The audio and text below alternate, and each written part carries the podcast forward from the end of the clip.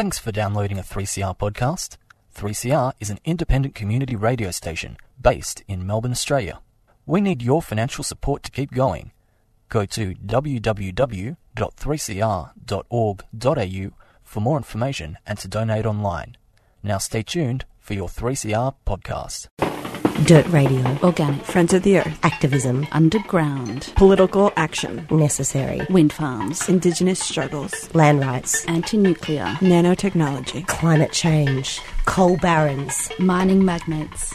Activists. Educating. Communities. Transforming. Communities. Mobilising a sustainable planet. Get involved now. Friends of the Earth. Friends of the Earth. Friends of the Earth. Dirt Radio.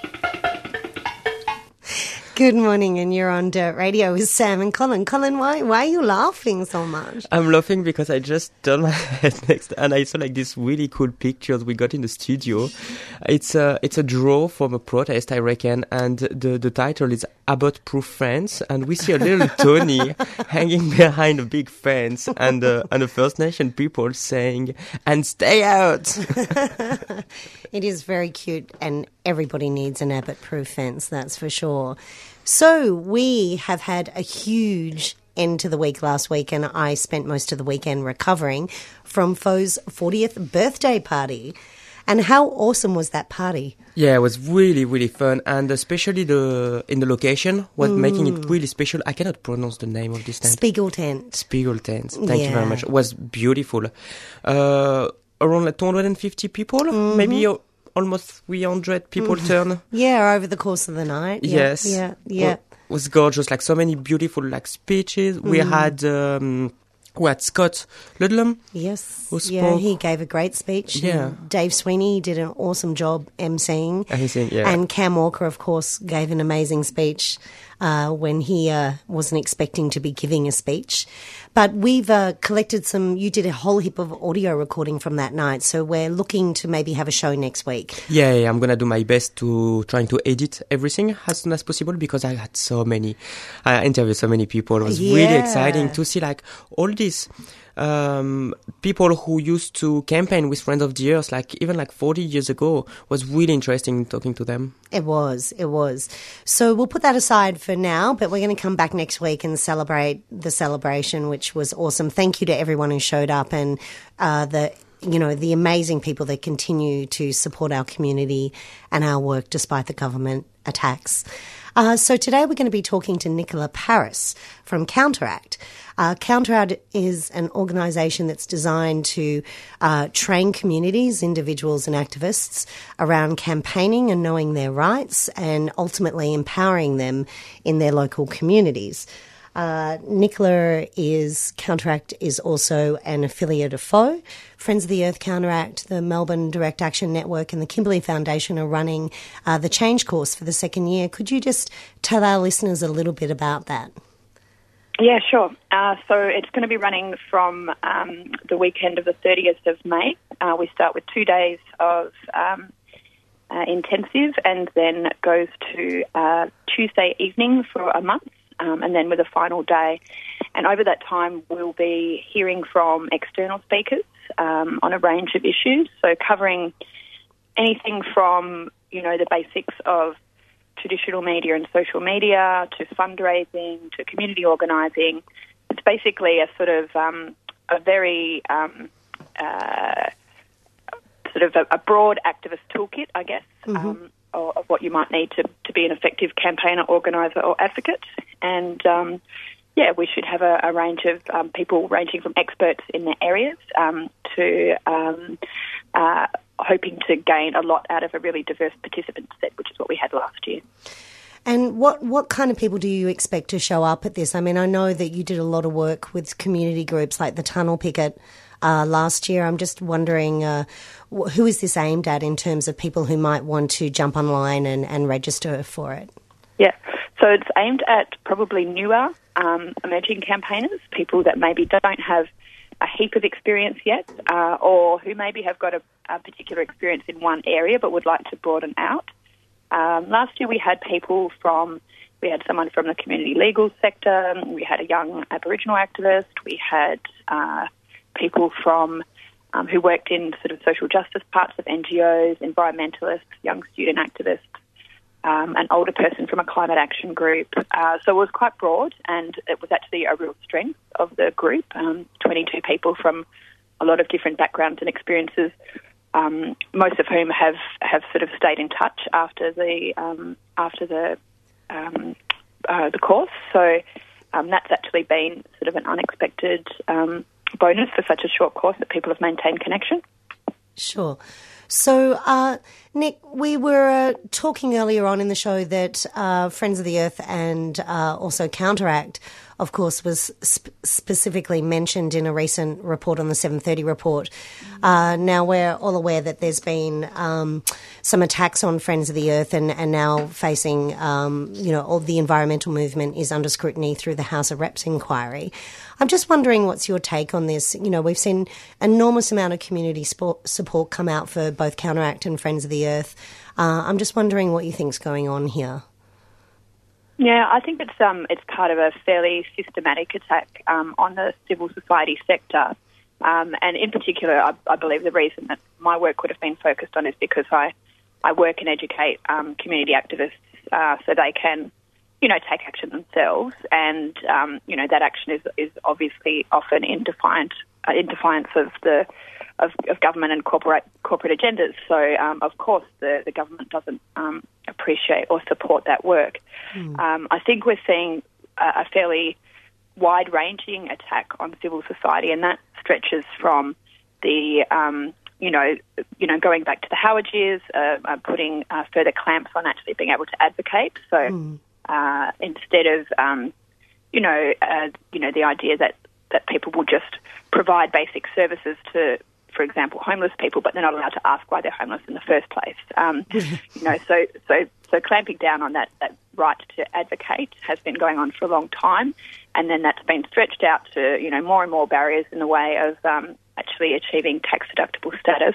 All the meanwhile, you know, their their mates in big business are getting more than ten billion dollars a year in mining royalties. Um, oh, sorry, mining um, subsidies in the mining industry, and um, uh, you know uh, organisations like the Institute of Public Affairs are going uncontested, so um, who, who are obviously uh, rolling a government agenda, um, a fairly right wing government agenda. Mm. So that's happening. In the meantime, they're introducing laws in West Australia. Um, they're currently fighting back um, against laws against protest. Uh, in Victoria, we pushed back on that last year. It's happening in Tasmania, it's happening in Queensland. And so not only are they wanting to stop people from speaking out, they're wanting to um, stop people from, you know, all kinds of um, peaceful protest that has previously been allowed, mm. um, and uh, you know, removing uh, money from services at the same time. So it's a, a fairly broad-ranging attack. It certainly is, and you know, it begs the question. Perhaps the um, social justice and environmental movement needs to get a uh, office in Singapore because apparently that's that's very helpful. um, so you recently were at Progress. I believe that you were presenting there in, in various forums and also uh, a- attending. Uh, for people that don't know what Progress was, if you know they'd been living under a log in Melbourne for the last week in terms of activist community, can you just highlight uh, what Progress was about and what you thought were the the absolute gems that took place? Sure. Uh, so it was um, uh, I think there was more than a thousand people that attended. It was in the Melbourne Town Hall, and it was people from all across um, a range of sort of environmental, social justice movements. Um, uh, it was, to my mind, it was mainly pitched to sort of a more um, uh, non-government organisation audience rather than grassroots. And of course, that is a critique that I have shared with them. That I'd love to see more grassroots representation. Um, uh, some of, for me, some of the highlights, and I think that that, that was shared um, were people that were talking about, um, you know, our rich history in the movement that has involved all kinds of um, campaigning, um, including nonviolent direct action. Uh, the Indigenous panel was really popular, uh, and so we had um, Karrina Nolan, um, Anne Poelina, who uh, was involved in the Kimberley campaign, uh, who I met and worked with up there. Um, uh, Kylie Sambo, who's well known to us at FO, who um, uh, was speaking up strong for country, um, where they were proposed to have a, a nuclear waste dump, mm. and um, Millie Telford, who is, of course, um, a young woman who has instigated the first youth Indigenous climate network in Australia, which I think is actually incredibly exciting. So panels like that that we're hearing directly from people, you know, the kinds of communities that are most marginalised, most impacted, and whose voices we most need to hear. Um, I found that really powerful and really effective, um, and I think other people did as well. Then there were sort of major international keynotes. So um, my two picks for that would be the the um, the video links actually, which was Edward Snowden, which was of course a massive coup for them to um, have him speaking to Australia for the first time, and he's just a remarkable a remarkable individual. You know, I think. Um, uh, he's, he's incredibly brave. He made a point uh, not to talk about, you know, his own sacrifice or his own risk, but more wanting to talk about, you know, the very risks, the very real risks to democracy um, that we're facing with this type of mass surveillance that he revealed, um, and that was incredibly important. Yeah, well, I think that that is a really important issue in terms of the environmental movement. There's been so many um, stories that have come out over the last four or five years of uh, infiltration by you know people working for corporations, but also uh, government uh, agencies that have been you know putting reports into the previous resource minister that you know the environmental movement is more dangerous uh, to resources than terrorism. Uh, you know, things like that that are being said. So you've got to assume that people engaged in environmental activism must be sort of on top of the list for being watched under these new sorts of uh, metadata mass surveillance laws. Uh, you'd presume so. I think so. The, the what I see as the risk of, of, of the metadata is that just it, it's so catch-all, you know, that it's not even just about people like us. That it's about um, uh, people that you know uh, dissent in any way, shape, or form. Um, and as he said, um, uh, not only is it people like him that are saying it, but um, in some internal review, I believe the US government actually stated that you know the supposed reason for capturing this metadata is about um, you know being able to monitor terrorist activity, for example, and um, and that it hasn't it, it's it's maybe been um, used in one single case over many hundreds of cases of um, any kind of activity that you could you know sort of call terrorist activity. So it's not even um, being used for the you know supposed reasons that um, it you know it's supposed to be. Um, I think he um, uh, he said something. I think I think my favourite um, um, sort of quote that he said is something like, um, you know, not not caring about privacy and saying like I have nothing to hide, like so I don't care about um, you know privacy, is like saying um, I have nothing to say, so I don't care about freedom of speech. um, and I think that's a, a really that was a really important sort of concept for people in that audience to get that you know there's so often this um, this you know this phrase which is used, which is you know well if you don't have anything to hide, why worry? And people just do not realise the extent of how vast this kind of you know data vacuum is. Um, And of course, we've all got things, you know, privacy is a right, and we've all got things that we don't want to be in the public domain. Um, and I don't want the government and corporations to be able to profile me. So um, I'm sure they already do, actually. yeah, I'm pretty sure you're on if a I'm list. effective, they do. Hello, officers. Yeah, let's give a shout out to them right now. Uh, so, uh, speaking of legal rights, Clean the house when you come over. That would be great. I know. I wish they'd do that. That would be awesome if they did a bit of cleaning up while they're out and about. Uh, now, you're, you've been also working on a side project which is launching on Wednesday uh, at Friends of the Earth, actually, uh, and it's a it's an activist handbook uh, to know your rights around coal and coal seam gas campaigning. Is that right? Yes, yes. So um, it's actually it's pretty remarkable. We've been working on this uh, project myself and Environmental Justice Australia. Um, uh, have been working on this project, I think, for something like eighteen months, and it's just been for you know it's been done, you know, by myself as a volunteer and other people as volunteers, and we had some interns that did a fabulous job on it as well. Um, but it's sort of been subject to you know not being prioritised because of, of other busyness as well, and so. Um, uh, not only in, in, in the space of time um, that we, you know, first conceived of the of the booklet, which was um, to to to deal with the very real and looming threat of, um, uh, you know, um, uh, unconventional gas um, activity happening in Gippsland, um, the campaign has grown to such an extent that they've beaten it back successfully twice. And um, also, in the meantime, they've um, introduced and repealed the um, move on laws. So we have to wait for, for that to happen. So it's, it's been such a um, a long time coming that we've seen whole cycles of legislation um, cycle through. So we're both very relieved to um, uh, be getting it out the door and um, hopeful that it's going to be a useful resource. Um, you know, it's, it's drawing on the really good work of people like the Fitzroy Legal Centre, activistrights.org.au, um, but trying to compile, you know, a bunch of the need to knows in one sort of easy um, easy to read kind of document, um, and to also dispel a lot of the myths about, um, you know, what impact an arrest can have on your life. So we've got stories and case studies from people, you know, doctors, lawyers, um, uh, students, teachers, a whole range of folk who have been arrested for civil disobedience, um, uh, peaceful activities, and you know haven't had a major impact on their life. Have still been able to work, have still been able to travel, can still get working with children's checks, and and that's one of the common fears. So so that's one of the main um, the main reasons that um, I was keen on getting the book out. Well, it, it looks like that's going to be an awesome jam packed night. I, I, also believe we have an Environmental Justice Australian uh, project launching the same night, looking at case studies of environmental injustices uh, around the world. So if you're in Melbourne, head down to FO on Wednesday night. Uh, Nicola, what time does your book launch start? It's uh, six o'clock, six to eight. Um, if you can register, that'd be great because we're looking at um, a remarkably very full house. I think FO's going to be bursting at the seams that night. Excellent. It's great to see all the love and all the interest and engagement taking place. It certainly seems we need it now more than ever.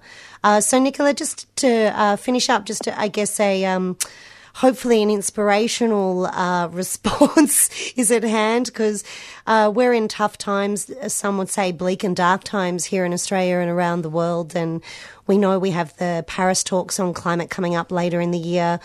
Uh, what do you see shaping up this year in Australia? What do you think the battle lines are going to be between the community and um, the dirty um, fossil fuel industry that uh, is being supported by the, the current government?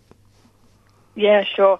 Um, I my guess is that um, as the as the campaign on on on coal and climate um, is is looking at um, at the finance of particularly the massive Adani um, uh, Carmichael mine um, that uh, in, in, that's in Queensland. that we're going to see uh, a bunch of interest and activity around around banks, around people that uh, are involved in the potential finance of this project, which is one of the one of the, I guess, the leverages um, points that we would be um, we'd be looking at. Um, I think that there is going to be interest in you know ensuring people are prepared in case activity needs to happen in Queensland. I think there will be ongoing um, interest in you know areas that are slated for um, new and expanded coal mine developments like Bulga in New South Wales. Um, fracking, of course, is a massive issue across the country. WA's um, you know, getting ready to to really push back on that, um, as mm. well as other places. Um, so I think in terms of environmental, I mean, in terms of you know social justice and other issues, I don't think the community is going to take another budget like last year. Mm. I think that you know Joe Hockey made a whole bunch of mums angry on Mother's Day. You know. Yeah. with the cutbacks to the parental leave um, mooted. So I think the government is slowly learning that you actually just cannot shaft everybody, um, and there will be repercussions um, if that happens. Um, mm. Yeah, uh, one final thing I'd add, uh, just a, a, practical point. Um, if people are interested in any of the events that we've talked about, um, that um, that's on my website, which is www.counteract change.org.au. Um, in particular, we're interested in um, getting applications for the change course in the next few days. So um, they cut off at the end of the week. So would love to um, hear from you if you're interested in uh, getting into that to get your skills um, sharpened to be able to fight back. Thanks, Nicola. It's been great to talk to you, and, and thanks to Counteract for all the amazing work you've done over the last couple of years, in particularly with communities all over Australia. And I look forward to seeing you at the book launch. You're listening to Community Radio. 3CR. 3CR. 3CR. 3CR. 3CR. 3CR. 3CR. 3CR. 3CR. 8.55 a.m. Nicola, she's from Counteract, and she's organizing the, the change course. That's right. Yes, uh, do- and it's going to take place really shortly. It is. So jump online, counteract.org.au, and register your interest if you think your community could use a few people skilled up to fight back against some of the dirty, dirty things going down around our country.